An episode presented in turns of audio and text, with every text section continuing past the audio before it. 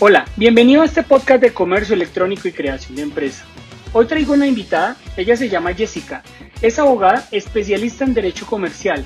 Vamos a abordar diferentes temas para aprender cómo proteger nuestra empresa en este modelo de negocio de comercio electrónico. Bueno, Jessica, bienvenida a este Instagram Live.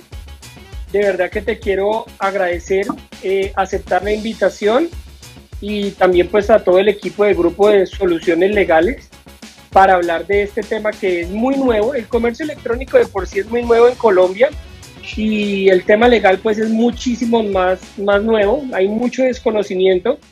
Hago este Instagram Live con el objetivo de que las personas entiendan el marco jurídico que, que contempla pues todo, todo, lo, todo lo que puede pasar en el comercio electrónico, que sepan cómo protegerse y también que sepan qué puede pasar eh, si no tienen unos contratos y un marco legal establecido, Jessica. Entonces, de verdad, muchísimas gracias. Primero quería pues conocerte un poco más, que nos cuentes un poquito de, ti, de tu, tu, profesión, para que las personas puedan tener una cercanía contigo.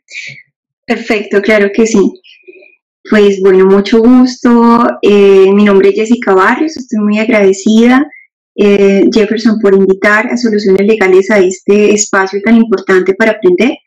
Soy una abogada comercialista, soy especialista en docencia investigativa universitaria, tengo, eh, digamos, una experiencia de alrededor de 12 años en la docencia en las áreas de derecho comercial. He sido abogada litigante también casi ya por 12 años. Eh, he sido asesora y consultora de empresas también casi por el mismo tiempo digamos que mi área específica es sobre, en este caso, derecho comercial y me encanta apoyar a los emprendedores y empresarios. Creo que es una fuerza de trabajo muy importante y sobre todo en esta época que estamos con el tema de la pandemia, hay que valorar el trabajo de los emprendedores y empresarios porque eh, grandemente genera calidad de vida y posibilidades para muchas personas, no solamente para las familias trabajadoras. Claro que sí. Bueno, entremos en materia, Jessica. Claro. Eh, hablemos un poquito de competencia desleal.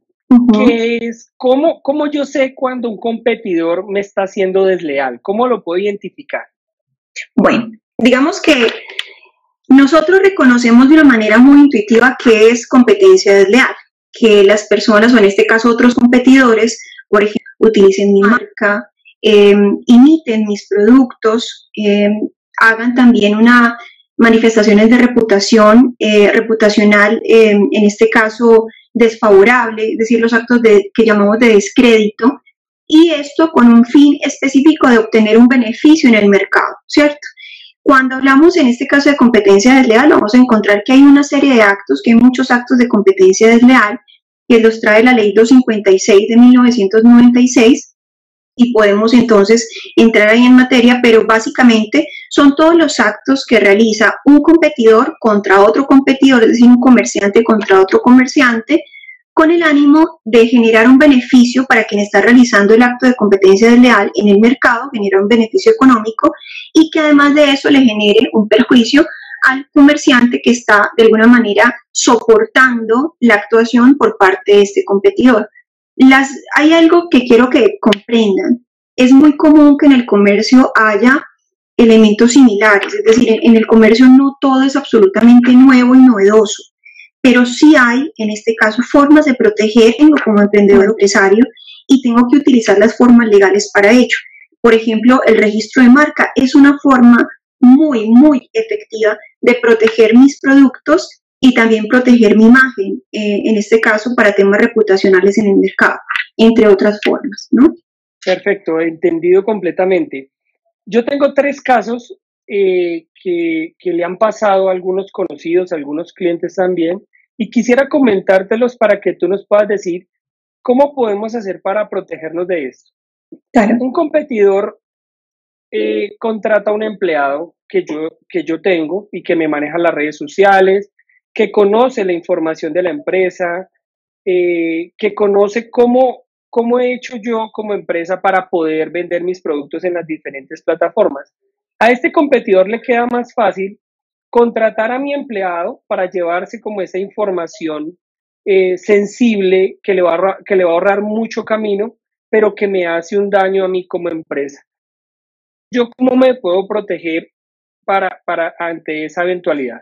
Efectivamente, la protección de la información, en este caso privilegiada, información industrial, entendamos como información industrial o información privilegiada de reserva eh, nuestros los de negocios, nuestro listado de clientes, nuestras formas, eh, en este caso, de abordar a nuestros clientes, la diferencia de los precios entre los proveedores, las formas de los canales de servicios o las canales de distribución de las mercancías, eh, las estrategias de venta, entre otras, la, forma de atención al consumidor, porque eso puede ser un valor dentro de las ventas en cualquier tipo de plataforma, incluso en la tradicional, vamos a encontrar que es una información de reserva. Esa información tiene que ser protegida, así sea utilizada o conocida por mis trabajadores o mis colaboradores, es decir, muchas personas piensan que para protegerlo siempre la persona tiene que trabajar para mí y debe tener un contrato laboral, no necesariamente. Si yo tengo a una persona que se encarga, por ejemplo, de mis redes sociales, es mi community manager, o tiene algún tipo de función en algún tipo eh, de función de trabajo estratégico y publicitario, por ejemplo, o tiene acceso que para mí es privilegiada o que para mí representa un beneficio económico, y aquí hago la claridad, representa un beneficio económico por el tiempo que yo he tardado en comprender y construir esa información y esa experiencia, ¿sí? Eso es lo que cuesta. Y cuando yo necesito, en este caso, protegerla en la competencia, es decir, que de saber eso mis competidores, pues entonces yo no sería competitivo en el mercado, tendría eh, de alguna manera una disminución de participación en el mercado, ahí es cuando yo identifico que debo de proteger esa información. Y tengo una, digamos, una forma es un acuerdo de confidencialidad o una cláusula de confidencialidad. Son dos cosas diferentes, pero atienden a la misma finalidad. Un acuerdo es casi un contrato, tiene una estructura de contrato, en donde yo digo que la información que transfieren una y otra persona, o en este caso yo que tengo mi empresa, que soy empresario o emprendedor o emprendedora, tengo una información que debe ser protegida y que debe ser conocida por la otra persona, en este caso mi colaborador, mi community manager, mi diseñador o cualquier otro tipo de persona, no podrá utilizar ni para esa persona ni para un tercero y no podrá utilizarla ni por ello ni interpuesta persona, es decir, el primo, el amigo, el, vecino terminó con información, no. Eh, hay que entender que esa información no puede ser ni utilizada, ni divulgada, ni mucho menos explotada o puesta a trabajar para beneficio de quien ha conocido esa información. Entonces, una forma es el acuerdo de confidencialidad, otra es que en el contrato de prestación de servicios o al que yo celebre con esa persona, coloque una cláusula de confidencialidad. Pero aquí hay algo muy importante para todos. Es tan importante hacer un acuerdo o un contrato de confidencialidad como es importante decir qué información se compartió, porque yo no puedo dejar, en este caso la cláusula, abierta a todo tipo de información que se conozca, no, porque no toda la información realmente es confidencial. Hay información que es general o que usualmente llamamos en el léxico legal vulgar. Vulgar es porque puede accederse fácilmente a esa información. Está en las redes sociales, está en cualquier tipo de, libro o texto, pero tenemos entonces que tener muy en cuenta de describir la información que estoy compartiendo y que para mí y para mi empresa es importante. ¿sí? Completamente claro. Eh, y yo veo que ahí es donde hay que enseñarle a los empresarios y a las personas que crean empresas que deben hacer estos acuerdos de confidencialidad explícitos sobre qué es lo que se va a proteger, porque ahí es donde tú tienes toda la razón. Yo no puedo eh, decirle que no puede irse con, ningún, con toda la información que hay en las redes sociales, porque pues la mayoría es pública. Es con cierta información que es sensible y que sería la que afectaría a la empresa en caso de que quede en manos de, un competidor. Me queda claro eh, ese concepto. Hay otro caso que, que se presenta frecuentemente y es que mm, en comercio electrónico las plataformas y las redes sociales eh, viven y digamos que es muy sensible el tema de la reputación. Tener cinco estrellitas o tener buenos comentarios hace que se venda o no se venda en comercio electrónico. Resulta que hay competidores que contratan personal o le piden el favor a algunas personas que hagan compras falsas para después decir o para poder después poner en redes sociales que tuvieron una mala atención, que el producto les salió defectuoso y poner una queja que afecte la reputación. Pasa mucho en Mercado Libre, pasa mucho en línea, pasa mucho en redes sociales que afectan la reputación y, eh, después de investigar se dan cuenta que es una persona designada por un competidor. Ante esto, ¿qué se puede hacer? ¿Cómo, cómo se podría proteger la empresa para evitarlo? Si se puede evitar. Eh, ¿O cómo puede, cómo puede hacer una empresa para, para disminuir el riesgo? Bueno, yo pienso que hay temas un poco más eh, sensibles, digamos, en, en comercio electrónico. Esto es uno de ellos. El tema reputacional es un tema muy sensible porque además no solamente se convierte en una calificación positiva o negativa, más, más difícil cuando es negativa, pero peor es cuando se masifica, ¿cierto? O cuando llega un montón de gente y la gente califica o piensa que el producto es malo. Y aquí tenemos que tener algo en cuenta. Pensemos, seguramente si nosotros pensamos todos los que estamos aquí conectados, en una estrategia o en una reputación por algún evento de una marca muy reconocida, todos nos acordamos y ustedes no se imaginan cuánto le puede costar eso a un comerciante. O sea, ¿cuánto puede costar eso? Porque eso queda de alguna manera en el subconsciente colectivo y en el consumidor. El consumidor es un sujeto muy sensible. En este orden de ideas, cuando hablamos de los temas de las conversaciones o de los puntajes en reputación, efectivamente hay personas que lo hacen de mala fe. Hacen calificaciones, hacen compras que después no pagan, porque también he tenido casos similares. Pero también tenemos que entender que la persona tiene, en este caso, todo el derecho a expresar su opinión sobre un producto, pero lo que nosotros tenemos que hacer es construir un protocolo de atención frente a ese tipo de situaciones. ¿Cómo así? Tener un protocolo es tener casi un reglamento una vez de cuando ocurra esa situación. Si nosotros identificamos que es un cliente, nosotros tenemos un deber, no solamente es de fidelizar al cliente para que siga con nosotros, sino también abordarlo para verificar cuáles son las condiciones del producto en las cuales está en desacuerdo e invitarlo a que si tiene algún tipo de reclamación lo haga formalmente, como lo dice el Estatuto del Consumidor. En segundo lugar, si identificamos que en este caso la persona es realmente un competidor que está utilizando esto como una estrategia para hacer eh, un acto de competencia desleal, pues sería entonces reunir este tipo de pruebas y llevarlo a la justicia ordinaria para que haga, se haga responsable, digamos, de estos actos. Previamente yo diría hacer un acuerdo, porque siempre es bueno negociar y decir, hagamos un acuerdo, hagamos una, audiencia de conciliación y hagamos un compromiso de que usted no va a realizar ningún tipo de afectación reputacional. Algo muy importante es que a veces la afectación a la reputación puede ser tan costosa que no tiene costo. Me explico. A veces no sabemos cómo puede llegar a ser el daño de una mala publicidad, como dicen por ahí. Entonces hay que ser muy cuidadosos con el trato. Y por último, tenemos que las plataformas digitales, en este caso de ventas como Mercado Libre y como otros, tienen protocolos de atención.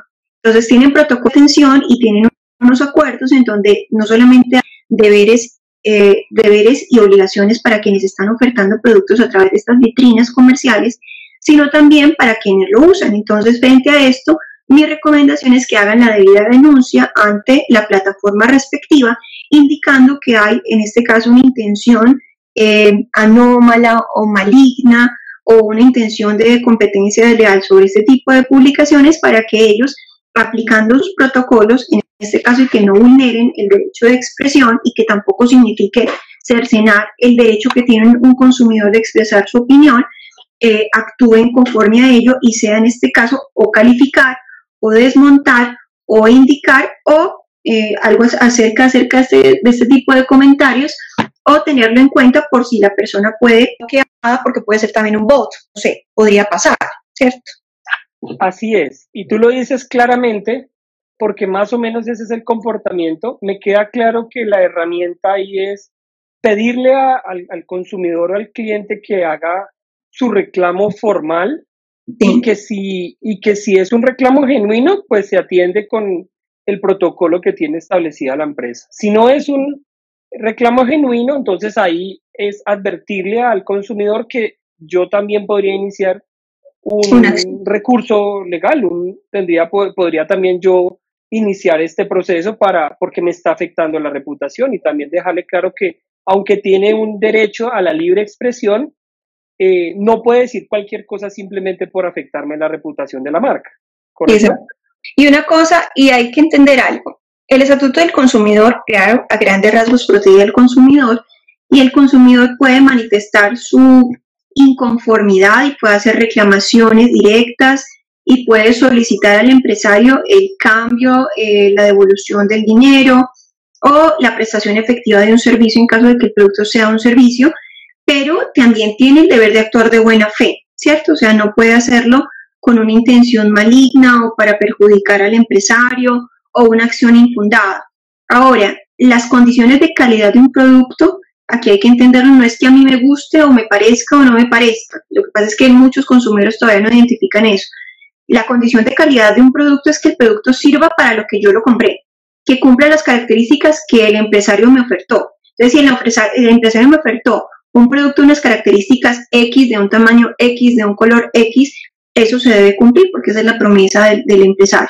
Pero yo pienso que si hacemos unos canales o unos protocolos adecuados de comunicación efectiva con nuestros consumidores, vamos a evitar en gran medida este tipo de actuaciones. Ok, no, me queda clarísimo, me parece que este Instagram Live va a ser una herramienta poderosísima para que las personas entiendan que sí hay formas de protegerse y quiero que empecemos ya a hablar de la marca. ¿Cómo eh, proteger la marca? ¿Cuál es la importancia de registrar la marca? Y aquí cuando yo me reúno con los clientes potenciales, siempre hay una duda y es, voy a posicionar la marca de la empresa, ¿sí? O la marca del producto. Entonces, hay en ocasiones donde la marca del producto es la misma marca de la empresa, pero en la mayoría de ocasiones no es la misma. Digamos que ahí tengo dos preguntas. Y es, primero, pues, ¿cuál es la importancia de registrar la marca? Eh, y lo segundo es, ¿tú recomiendas que la marca de la empresa o el nombre de la empresa sea el mismo nombre del producto o no, o no necesariamente. Ahí, digamos, a nivel legal, ¿tú qué consejo le darías a la persona que tiene esta situación? Bueno, cuando me preguntan como abogada comercialista y que trabajo en propiedad industrial, ¿cuál es la importancia de la marca? Yo digo toda. ¿Por qué? Cuando estamos en el mercado, todos estamos prestando algún tipo de servicio. Si no hay una marca, el consumidor fácilmente se va a perder en un montón o en un, mundo o en un mar de posibilidades. La marca es importante porque identifica tu servicio como empresario, como emprendedor y puede ubicarte, te puede, eh, lo puede acercar a ti y puede lograr una prestación efectiva del servicio. Es decir, que se unan dos personas, una que necesita un producto y otra que está ofertando ese producto o un servicio. La marca es tan importante porque es la forma en la que yo me comunico, en este caso, a nivel de mercado con mi cliente. Capaz, incluso capaz que puedo generar emotividad en el cliente, puedo generar acercamiento, puedo generar confianza en el cliente y todo eso lo hago solamente con una marca. Y muchos me dicen, es cierto, y yo les digo, es totalmente cierto. Si nosotros pensamos, por ejemplo, en este momento en lo que la prueba que siempre hacemos en, en, en mercadotecnia o en marcas eh, piensa en cinco, las cinco marcas de gaseosas más reconocidas. ¿Cuál es la primera que se les viene a la cabeza? Todo el mundo creo que ya sabe cuál es y no estamos haciendo promoción. Eso significa, eso significa un efecto psicológico tan fuerte en los consumidores que logran tener un vínculo por años con una marca, por toda su vida con una marca. Y eso significa fidelización de mi cliente. Entonces yo no voy a tener un cliente para una sola ocasión, sino que casi que mi colaborador o un grupo especial de relación van a ser mis clientes. Y eso lo logré a través de mi marca. Yo mi marca la tengo que dotar de valores, la tengo que dotar de una identidad, la tengo que dar unos colores que tengan algún tipo de significado. Ahora, si yo no registro una marca, eso es lo que muchas personas dicen, yo tengo una marca, yo tengo una marca, pero lo que tiene es un diseño o un logotipo, pero no la registran. Entonces les tengo una noticia. Compañeros, compañeras, empresarios, empresarias, eso no es una marca. Lo siento, pero es un logotipo. Yo para poder tener una marca tengo efectivamente que registrar la marca en la Superintendencia de Industria y Comercio en Colombia para poderla usar en Colombia y tener su derecho de uso exclusivo y eso se tiene que hacer ante, en este caso, la dirección de signos distintivos. Si yo no he registrado mi marca, yo no tengo marca. Entonces también tenemos que ir desmontando un poquito ese lenguaje de que tengo marca y uno pregunta, ¿ya la registraste? Y me dice, no, no tienes marca. ¿Qué ocurre? Si a otra persona, tú llevas 10 años con un logo, nunca la registraste, llega otra persona, lleva dos meses con un negocio y registra la marca que tú tienes, adivina qué, esa persona puede quedarse con esa marca y te puede mandar a ti por usar ese diseño. y decir, es una infracción marcaria porque soy yo quien tiene el derecho de uso. Cerrando, concluyendo, se tiene el derecho de marca cuando se registra. Y yo me puedo poner, claro que sí te puedes oponer, pero eso significa que seas muy juicioso de saber en qué momento se está solicitando el registro de marca y tener un abogado que te apoye para ello, ¿cierto? Y la segunda pregunta de si es recomendable que registre la marca del nombre de tu empresa o no. Aquí hay varias confusiones. Algunas personas piensan que el nombre de la empresa es la marca eh, o que la denominación de la sociedad es la marca. Y yo les digo, hay nombre, hay denominación. Y miren, si uno va a registrar en Cámara de Comercio, si hay cierta variación, no hay problema, la registran. Eh, establecimiento de comercio 1, 2, 3, 4, 5, 6, 7, no hay problema. Basta que no, sea, no genere confusión y que haya algún elemento distintivo y ustedes pueden registrar establecimientos de comercio, que el nombre de los establecimientos de comercio técnicamente se llama enseña comercial, o pueden crear y, registrar sociedades si quieren, eh, pero cuando se habla de marca es totalmente diferente porque la marca tiene, la marca puede ser solamente nombre, se llama nominativa, o sea, cuando eh, encontramos una marca que solamente tiene un nombre allí pero no tiene ningún tipo de diseño o puede ser mixta si tiene ambos elementos, nombre y diseño, ¿cierto? Y colores o demás. Y entonces esa marca yo la tengo que identificar con un producto. Entonces esa marca significa que la vinculo o la registro para qué? Para productos de cuero o para leche o para productos lácteos o para vehículos o para autopartes. Yo cada marca la tengo que definir o la tengo que vincular en una clasificación de productos para que a mí me aprueben el registro de esa marca. Ahora, si ustedes quieren registrar la marca con el nombre de la sociedad, a mí me parece que siempre va a ser una opción ganadora, porque se van a asegurar de que nadie más, ¿cierto?, cree esa marca y ustedes van a tener esa protección legal. Pero si ustedes tienen otros productos, no significa que no puedan generar otros, otras marcas. Hay empresas y muchas y la mayoría no solamente tiene una marca, sino muchas marcas para proteger sus productos. Entonces la empresa puede ser una gran matriz que se encarga de muchos negocios al tiempo, pero tiene una marca registrada no solamente por la sociedad o la persona jurídica, sino también por el producto de autopartes, o también tiene servicios financieros, o también tiene servicios eh, en industria, o tiene ventas al público, etcétera. Para todas esas crea marca y eso aumenta la protección. Perfecto, me, me queda súper claro quiero que también empecemos a abordar un tema y es como los distribuidores digitales. Hay un concepto en comercio electrónico que se llama marketing de afiliados. Y es que yo creo mi plataforma o mi tienda virtual y le permito a otras personas vender a través de esa tienda virtual y que se queden con un, con un residual o con una comisión. Se convierten como en distribuidores de, la marca. ¿Cómo puedo hacer yo digamos que para establecer esa relación, establecer unos límites, hasta dónde pueden ir ellos, eh, qué pueden hacer con la información de la empresa a la que están accediendo, porque pues como, como acceden a mi plataforma y ven precios, el producto, la ficha técnica, eh, hay muchas plataformas incluso que le dan acceso a las ventas, el producto más vendido, a información precisamente sensible. Entonces ahí es donde ¿Cómo establecemos esa relación? ¿Cómo la definimos? ¿Cómo se, e, ¿Eso digitalmente se llama un distribuidor o, no necesariamente que, siempre se genera? Podría ser. Mira que algo muy importante en comercial es que hay muchas formas de un mismo objetivo. Es decir, hay muchas modalidades de contratos que podrían llegar a tener un objetivo lo más importante es identificar qué quieren los clientes, ¿sí? Entonces, a veces lo que hacemos las personas que trabajamos dentro de esta industria, eh, tanto tú como nosotros desde lo jurídico, identificamos qué quieren hacer los clientes y les planteamos posibilidades de poder hacer este tipo de contratos.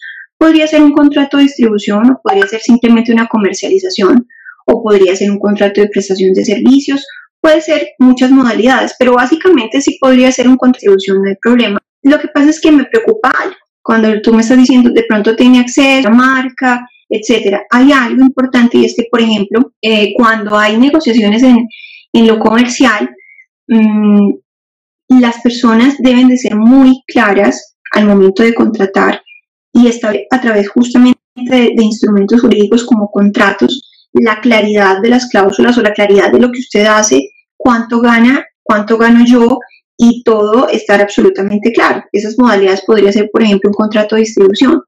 Si yo tengo una marca registrada y yo te permito a ti que utilices mi marca, que yo te pido a ti que me firmes un contrato de de marca, ¿cierto? Y yo te digo, yo te permito el uso de mi marca, puedes usarla en tus redes sociales y yo incluso puedo sectorizar o decir geográficamente, puedes explotar esa marca y te puedo decir, mira, en el establecimiento de comercio de Sopó, Dinamarca, o puedes hacerlo en Bogotá.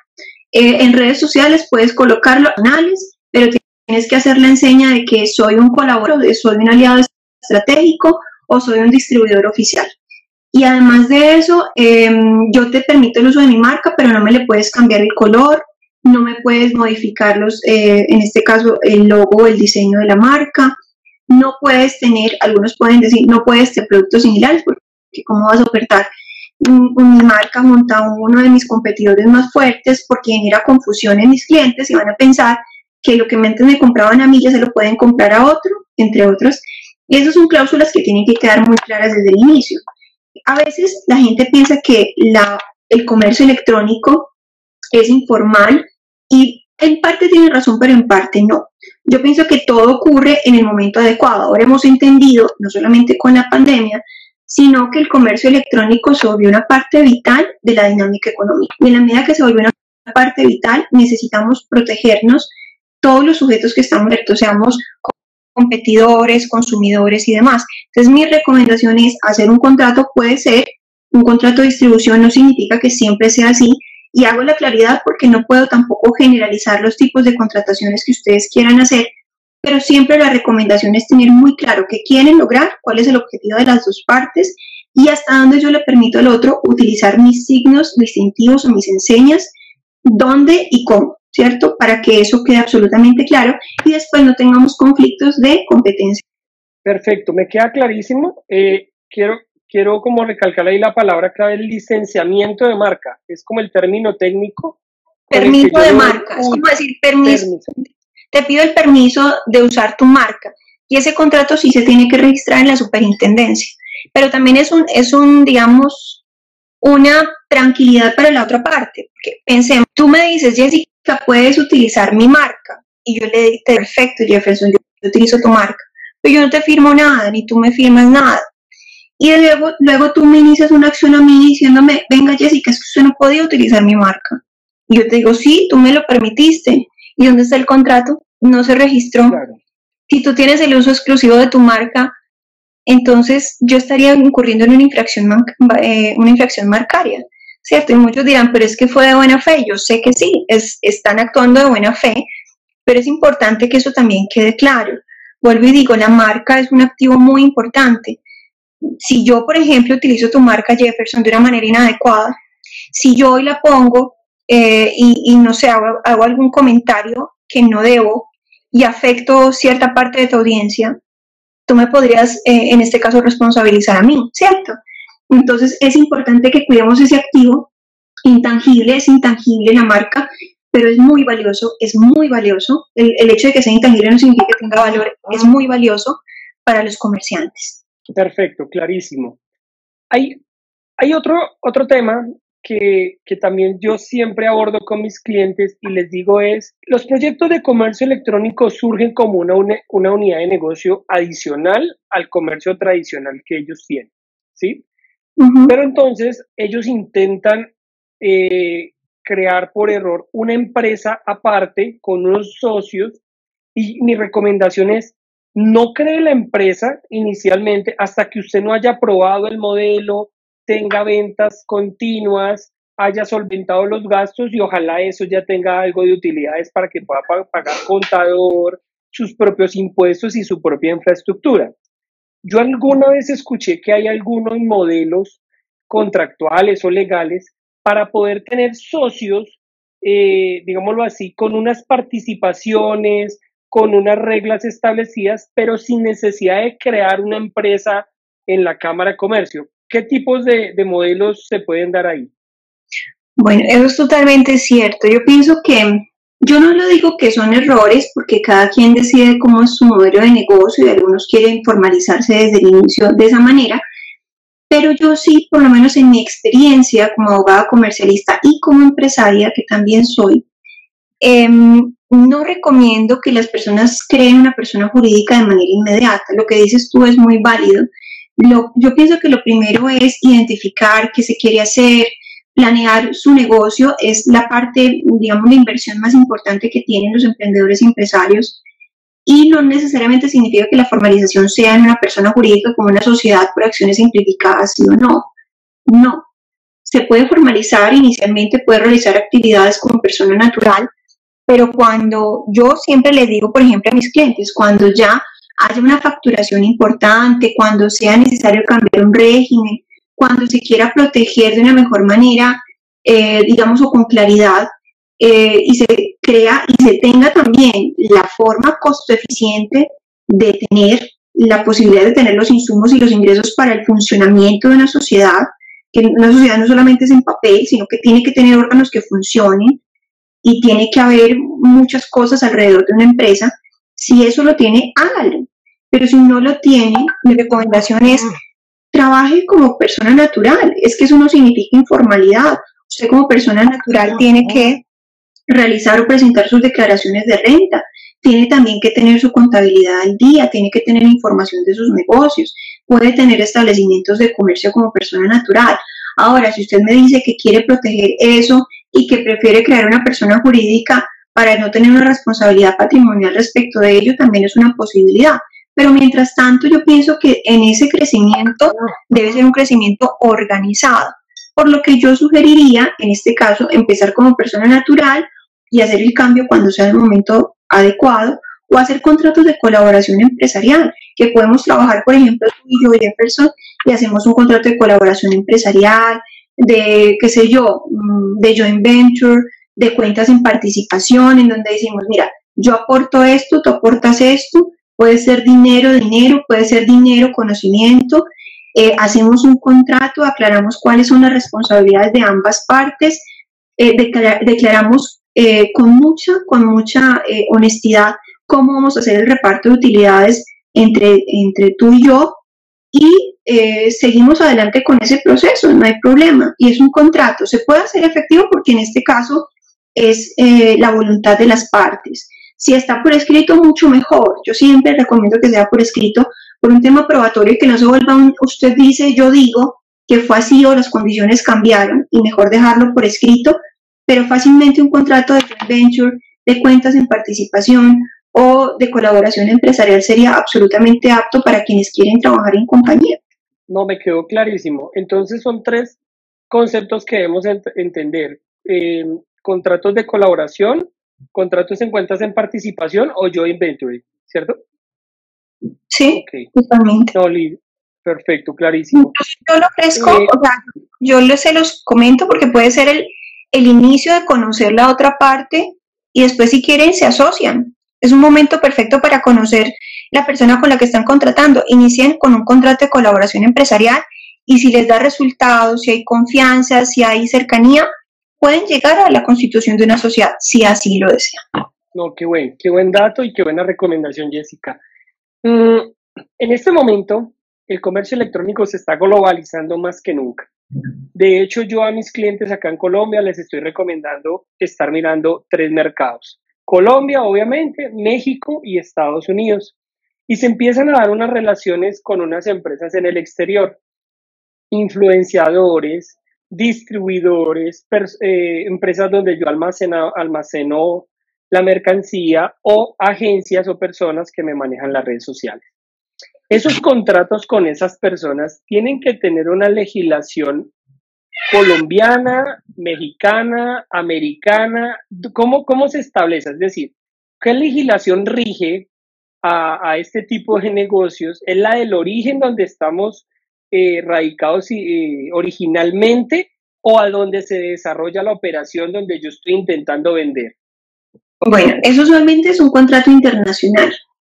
Y digamos que en derecho comercial o en los negocios siempre se respeta de los contratantes, porque ellos pueden elegir, en este caso, cuál sería la legislación o las normas aplicables al contrato que están desarrollando.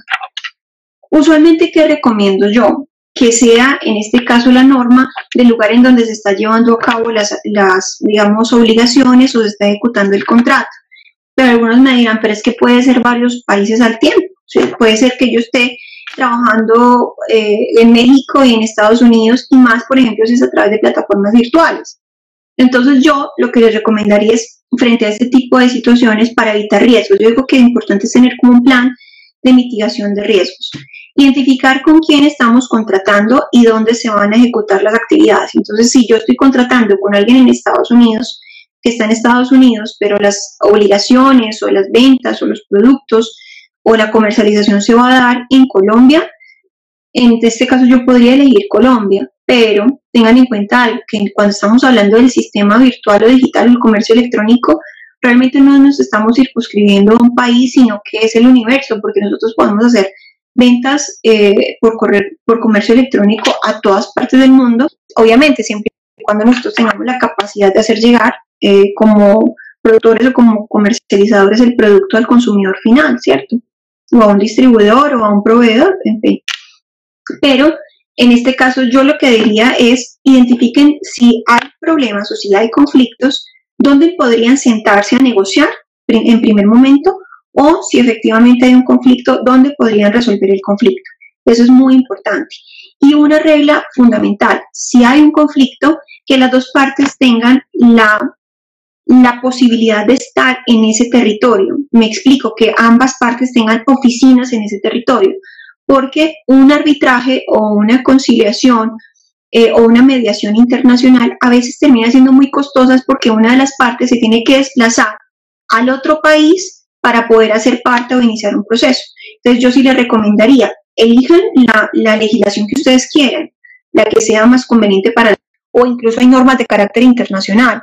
Pero si hay conflictos, es muy importante que dentro del contrato acuerden dónde se van a sentar, en, es decir, en Colombia, México, Estados Unidos, con qué norma, mm, Colombia, México, Estados Unidos, pero que ambas partes o las diferentes partes todas tengan un domicilio en ese lugar, que todas puedan ser representadas y no los costos en un conflicto internacional. Oh, me queda clarísimo. Es decir, que es voluntad de las partes escoger a dónde vamos a dirimir o a resolver nuestras diferencias. Básicamente eso es lo que acabas de explicar. Eh, bueno, Jessica, ya, ya vamos terminando este Instagram Live. Que yo. Creo Muchas gracias. No, a ti, Jessica, de verdad agradecer. Muy contentos porque sé que a las personas, a las pymes, precisamente les va a servir muchísimo esta información. Y bueno, Jessica, de verdad te quiero agradecer porque nos diste muchísima información de valor en temas legales. Nos vemos en una próxima oportunidad. Si te gustó este podcast, te invito a que me sigas en Instagram para que aprendas a vender en Estados Unidos a través de Amazon o en TikTok para que aprendas a vender en Mercado Libre. Adicional tengo un canal de YouTube donde le he hecho entrevistas a personas que crean empresa. Recuerda que el comercio electrónico es para todos